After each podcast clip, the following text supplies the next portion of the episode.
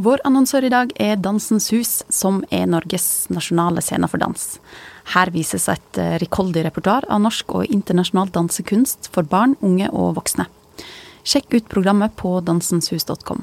Her kan du også lese artikler om dans, og selvsagt eh, kjøpe billetter til forestillinga. Bibelen er til stede til det kjedsommelige i norsk samtidslitteratur, men Koranen, hvor i all verden blir den av?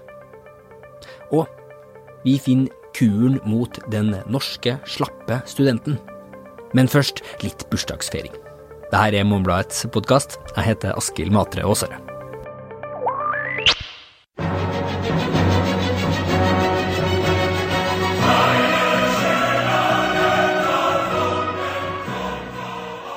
Det du hører her, det er Ode to Joy, eller et ode til gleden, basert på, på Beethovens niende symfoni.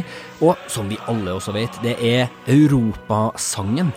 Og i de her eh, dager, i, i, massive parader og tog og feiringer i by og land over hele Europa, så synger barn og unge med tårer i øynene denne sangen.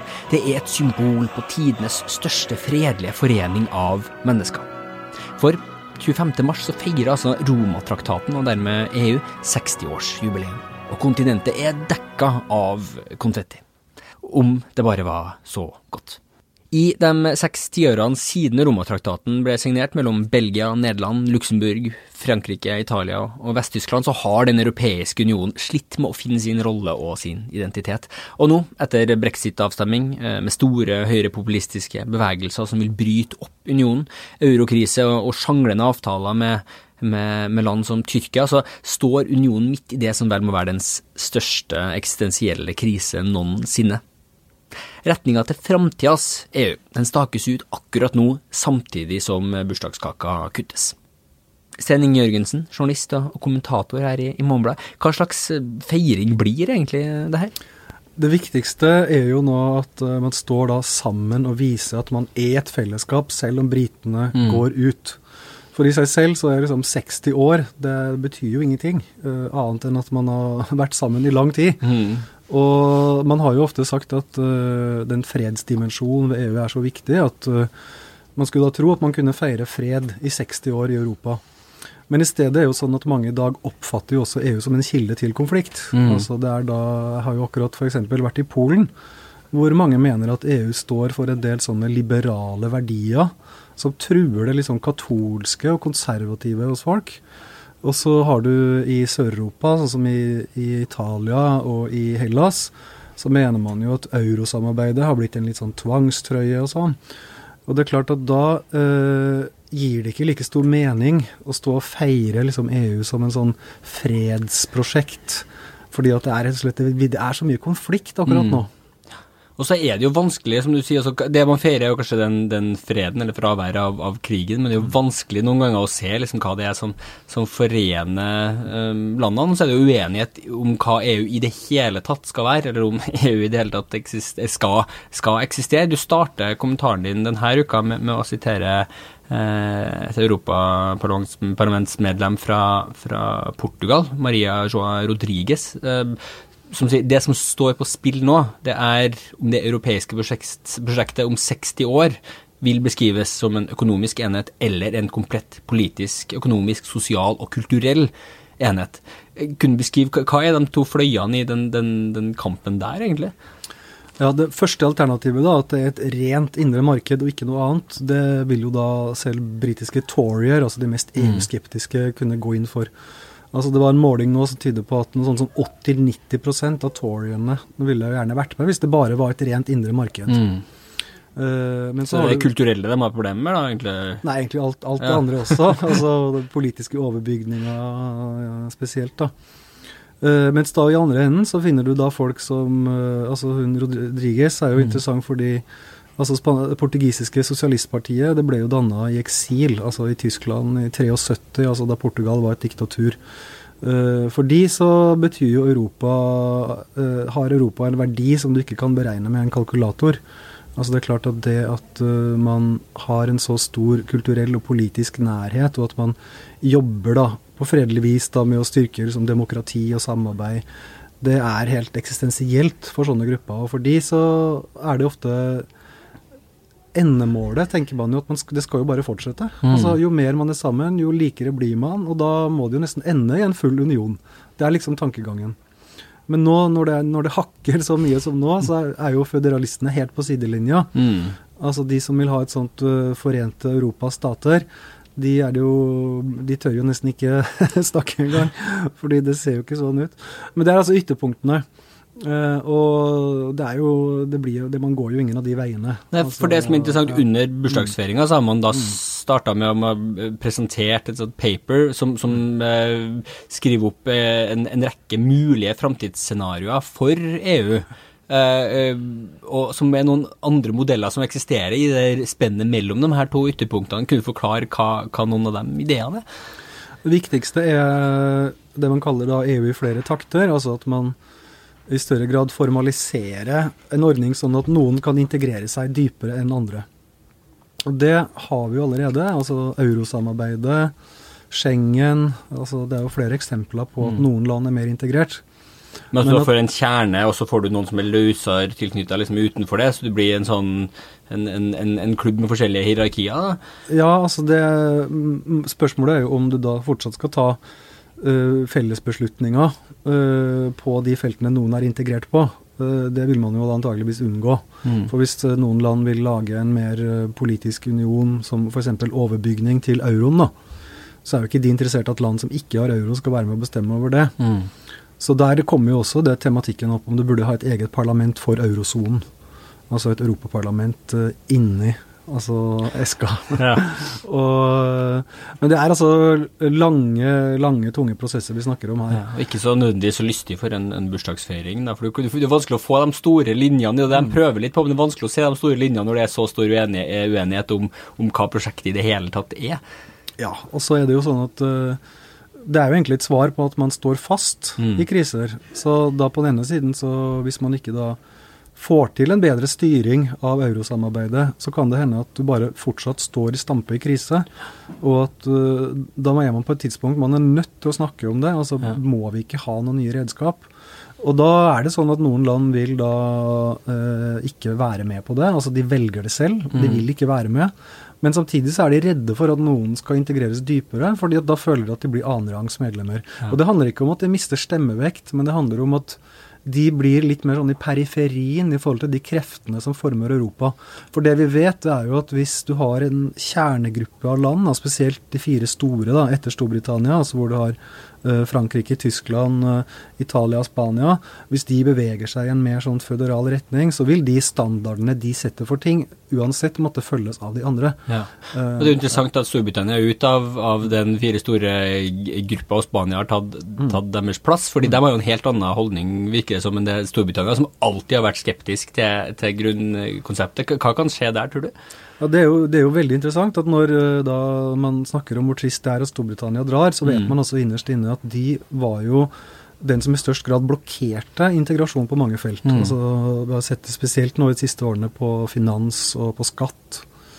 Uh, og Spania da ser ut til å ta den plassen, fordi der går det veldig mye bedre nå. Altså Spania er ikke nedsylta bare egne økonomiske problemer. Uh, arbeidsledigheten synker jo, og økonomien peker altså Det er Mm. veldig sånn gode vekstkurver og sånn. Og de får mer selvtillit, og de vil være med å forme Europa, og de er mye mer pro Europa. Ja. Men så sier du da at så er det de som er liksom hakket utenfor, eller ja, eh, dras i forskjellige retninger der, da. Eh, Og da er jo Polen igjen et interessant eksempel. Hvor hører de til inni denne kampen, tenker du? Du nevnte dem jo så vidt på, Ja. på starten her. Eh, når det gjelder debatten om EUs fremtid, så Mm. samarbeider Polen med de såkalte Visegrad-landene. Altså det er Tsjekkia, Slovakia og Ungarn.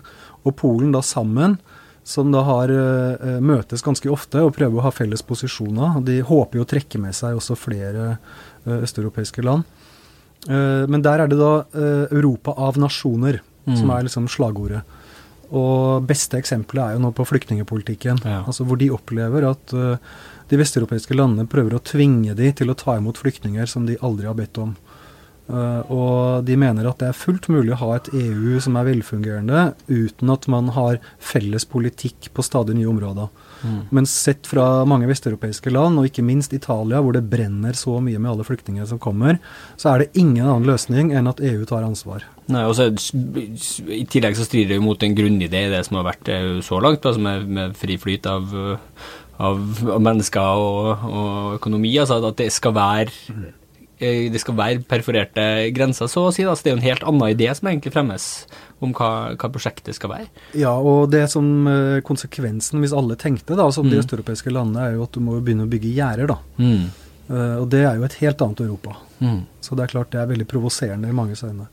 Og det må sies, altså de som vil ha kvoter for flyktninger, de strekker seg jo også langt. Uh, for det første så vil jo da eh, land som tar imot flyktninger, da, få med en anselig sum euro. Mm. Og de kan også, det snakkes om, da, at de skal også kunne velge at de i stedet for å ta imot et visst antall, kan da stille med ekstra styrker i Frontex eller i andre sånn fellestjenester. Altså Frontex er den grensevaktene ja. til hele, hele Europa? Ja. Så man prøver å lempe litt på ting, men det er, altså, det er en kjempevanskelig prosess som har gått helt i stå. Ja tilbake egentlig til, til vi, vi, hørte jo det her forsøket på en slags uh, nasjonalsang til EU på, på, starten her, uh, og som jo virker litt sånn hjelpeløst. Og det er noe med å prøve å kombinere alle de her forskjellige enhetene. Selv om du bare vil ha en, en liksom, økonomisk enhet, er det nok med liksom, en Beethoven-cover og noen pengelapper med noen hyggelige bilder på for å klare å, å forene EU? Så er, er, det mulig å ta steget videre til en tettere liksom, kulturell enhet, hvis man skal se på liksom, det store spørsmålet i forbindelse med, bursdagen? da? Ja, så jeg tenker Det spørs hvordan man definerer en kulturell enhet. da. Altså Hvis man uh, mener at det er bare en nasjonalstat som kan være det, hvor man snakker samme språk og kan navnet mm. på de samme politikerne og feirer jul på samme måte og sånn, så det er klart det er vanskelig. Det er vanskelig å få til en sånn paneuropeisk avis, bare. liksom ja. Språkbarrierene er for store. Ja. Uh, men hvis man mener da at et kulturfellesskap er på et litt sånn, noe som er på et litt høyere nivå, da. Altså at det handler om en, uh, det som amerikanerne kaller 'our way of life'. Mm. Så er det jo mulig, fordi du trenger jo ikke ha samme språk Eh, for å ha en felles offentlighet. Altså det, er jo, det tror jeg er en sånn myte. Spørsmålet er bare at uh, du uh, må ikke tro at den offentligheten, som da blir på europeisk nivå, kan være dekkende. Altså, Den kan aldri bli en uh, fullgod demokratisk offentlighet, sånn som den vi har nasjonalt. Mm. Men den kan være god nok til at man kan både holde kontakt med hverandre, forstå hverandre bedre. man kan møtes, utveksle synspunkter. altså Alt det der er mulig på europeisk plan. Men en pragmatisk Men, ja. heller enn en brennende sånn eh, kulturell forening, egentlig, da? Det er det som ja, det tror jeg. Ja. Det er liksom eneste veien, og det ser du også i, i EUs institusjoner. Så er jo, er jo, er jo tusener på tusener av tolker. Alle skal jo kunne mm. få alt på hvert sitt eneste språk, og det er ingen som har noen illusjoner om at du kan liksom bare bytte ut alt det med en sånn kunstig sånn et, et slags kunstig offentlig rom mm. på noe vis. Altså det, og som du selv sa, altså starte europeisk avis, det bare går jo ikke. Så eh, vi får vel oppsummere til en slags uh, sånn avmålt gratulasjon til en uh, bevisst dempa enhet akkurat nå. Sten Inge Jørgensen, tusen takk for, for, praten. Du som hører på, kan lese både Sten Inge sin kommentar om 60-årsjubileet til Romatraktaten og reportasjen hans fra, fra, Polen fra sist ukes avis. Du finner begge deler inne på morgenbladet.no.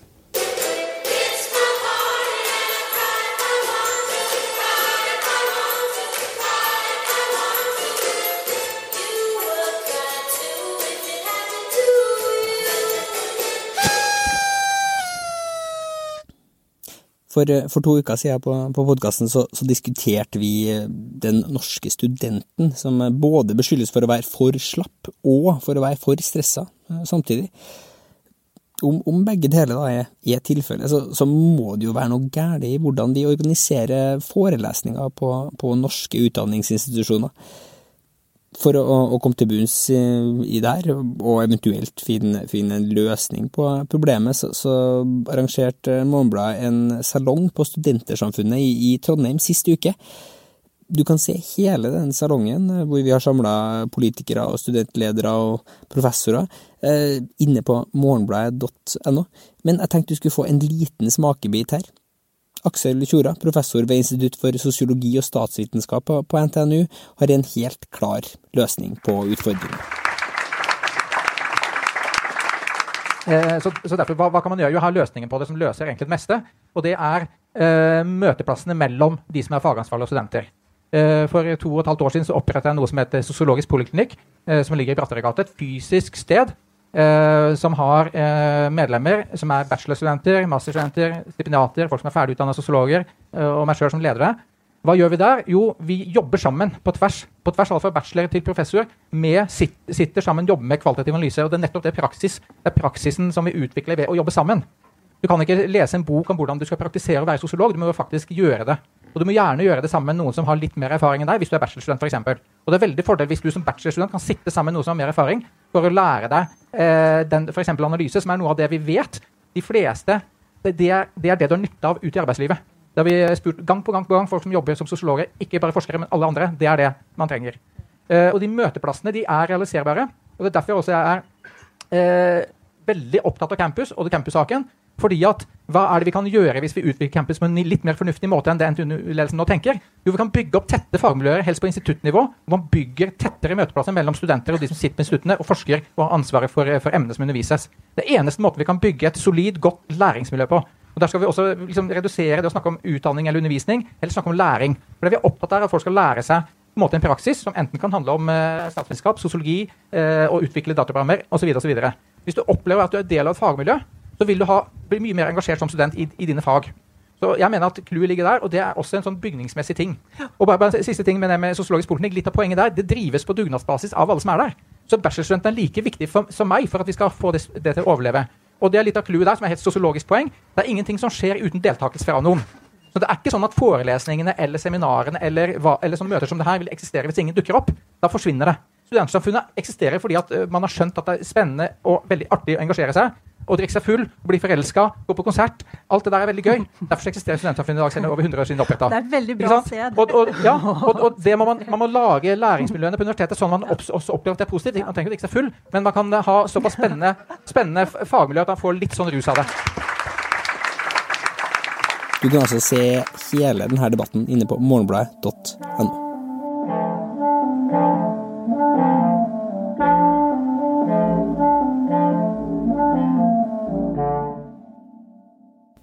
Nå har jeg eh, fått eh, besøk her i studio av eh, Bård Stenvik, journalist i, i, i Morgenbladet. I, I, lederen på, på sist utgave av Samtiden så, så beklager redaktør Kristian Kjelstrup seg over at Koranen er fraværende i norsk samtidslitteratur, i motsetning til, til Bibelen, som jo brukes nesten som ryggrad i alt som, alt som er.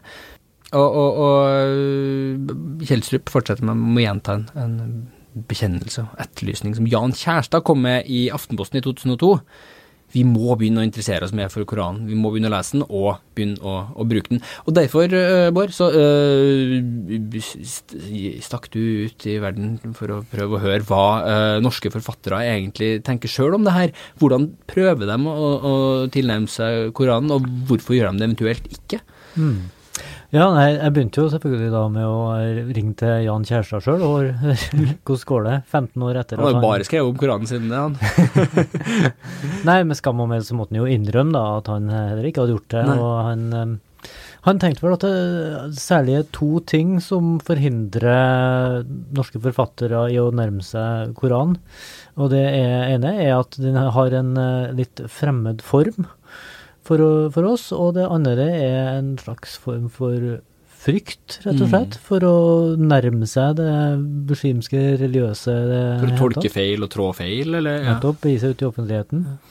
Men det med formen er jo sånn at vi, sånn vi nordmenn lærer jo om Bibelen gjennom å høre fortellinger om den barmhjertige samaritan og alt det her som små. Og eh, så, så fortellinga i Bibelen, altså, det er jo det som er sentralt for oss. Og den er jo kronologisk, ikke sant. Den forteller om først så skjedde det, og så skjedde det, mm. og så ble de kastet ut av paradis, og så ble Jesus født, og så Ikke sant. Og, men Koranen er ikke sånn. Den har ikke narrativet på den, den måten? Nei, den er organisert på en helt annen vis. At den er eh, starter f.eks. med de lange tekstene først, og så er de organisert etter eh, nedadgående lengde. Mm. Og Den andre tingen er at eh, det er ikke det er ikke en sånn samling av fortellinger fra forskjellige formidlere, det er Guds stemme. Det er rett og slett Guds monolog som er direkte nedfortalt til Muhammed. Og det er da Gud som ikke er så interessert i å fortelle artige historier, men å fortelle akkurat hvordan du skal leve livet ditt. Ja. Ikke kle deg sånn, kle deg sånn, gjør sånn.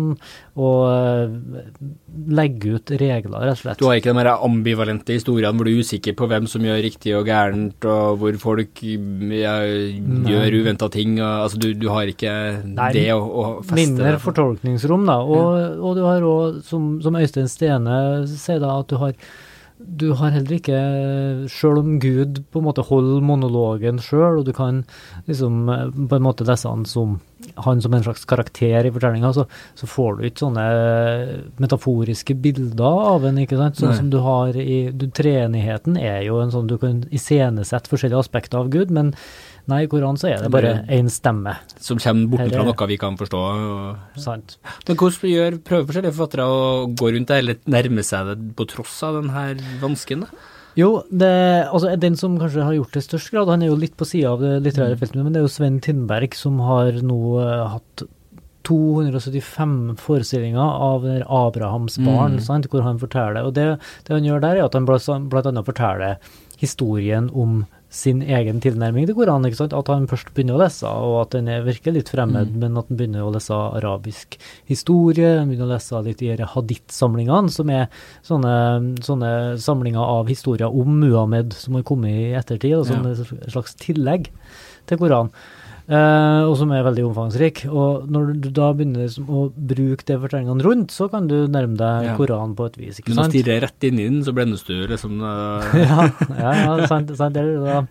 Så du, du, må ta noen sånne omveier, og det er det jo mange som gjør, da. Uh, det, av de forfatterne som, som, jeg, som jeg har snakka med. Det er jo en som mm. heter Adel Khan Farouk, som har skrevet en young adult-bok om, som heter Mine brødre, som handler ja. om en, en ung uh, person med, med, pakistansk bakgrunn som, som, som blir radikalisert. Han, for han så er det jo sånn at dem som prøver å overbevise ham på den ene sida må gå i moderat retning, og på den andre sida må gå i en mer ekstrem retning, de bruker disse fortellingene fra mm. hadith-litteraturen uh, for å fortelle, fortelle, hvordan Muhammed egentlig var. Han, han var en snill mann ikke mm. sant, som tok seg av de gamle og svake forteller noen, mens noen andre forteller om som fortellinga om de onde jødene som kom og, mm. og skapte den opprinnelige skismaet mellom sunnia og shia.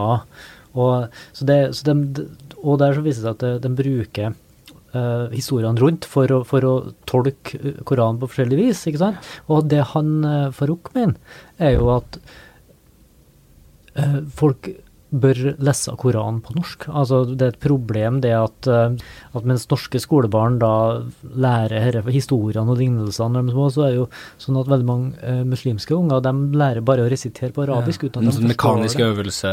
Ja, fordi, ja. fordi at, uh, fordi at uh, det er jo mange som mener at Koranen ikke kan oversettes. Altså at det er bare den arabiske mm. teksten som er hellig. Og så lærer de bare å resitere teksten uten at de forstår innholdet. For dere mener jo at det er veldig viktig ja. at folk forstår å lese Bibelen på norsk, sånn at man kan ha, snakke ordentlig om innholdet. Og det er jo det som er litt av hans mål med å skrive denne boka. Eh, men så er det jo også et element av det som er at, at opptegninga av Koranen er jo i seg sjøl et sånt visuelt eh, verk i sin originale Altså kalligrafien, rett og slett, mm. i det.